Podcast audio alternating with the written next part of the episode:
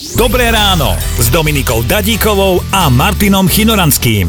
A do, a do prčíc. prčíc. No, presne to sme si povedali, keď sme čítali o pochode Praha Prčice. Pred sebou kotúľali obrovskú plastovú guľu. Vraj, ak oni mohli odkotúľať guľu 35 km cez terén, tak chlapi môžu dokotúľať tie svoje k lekárom tiež. Hm, Presne tak.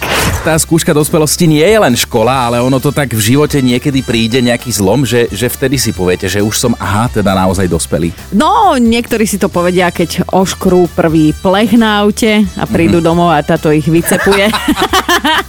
a vieš čo, tiež mi to trvalo do 30 prvým pôrodom som sa preúpla. To bola tá udalosť. Áno, to bola tá udalosť. Je pravda, že Dominika ešte stále čaká čaká, kým príde nejaký moment, aby sa cítila dospelá, alebo už sa do dospelosti prehúpla? No, určite ešte potrebuje.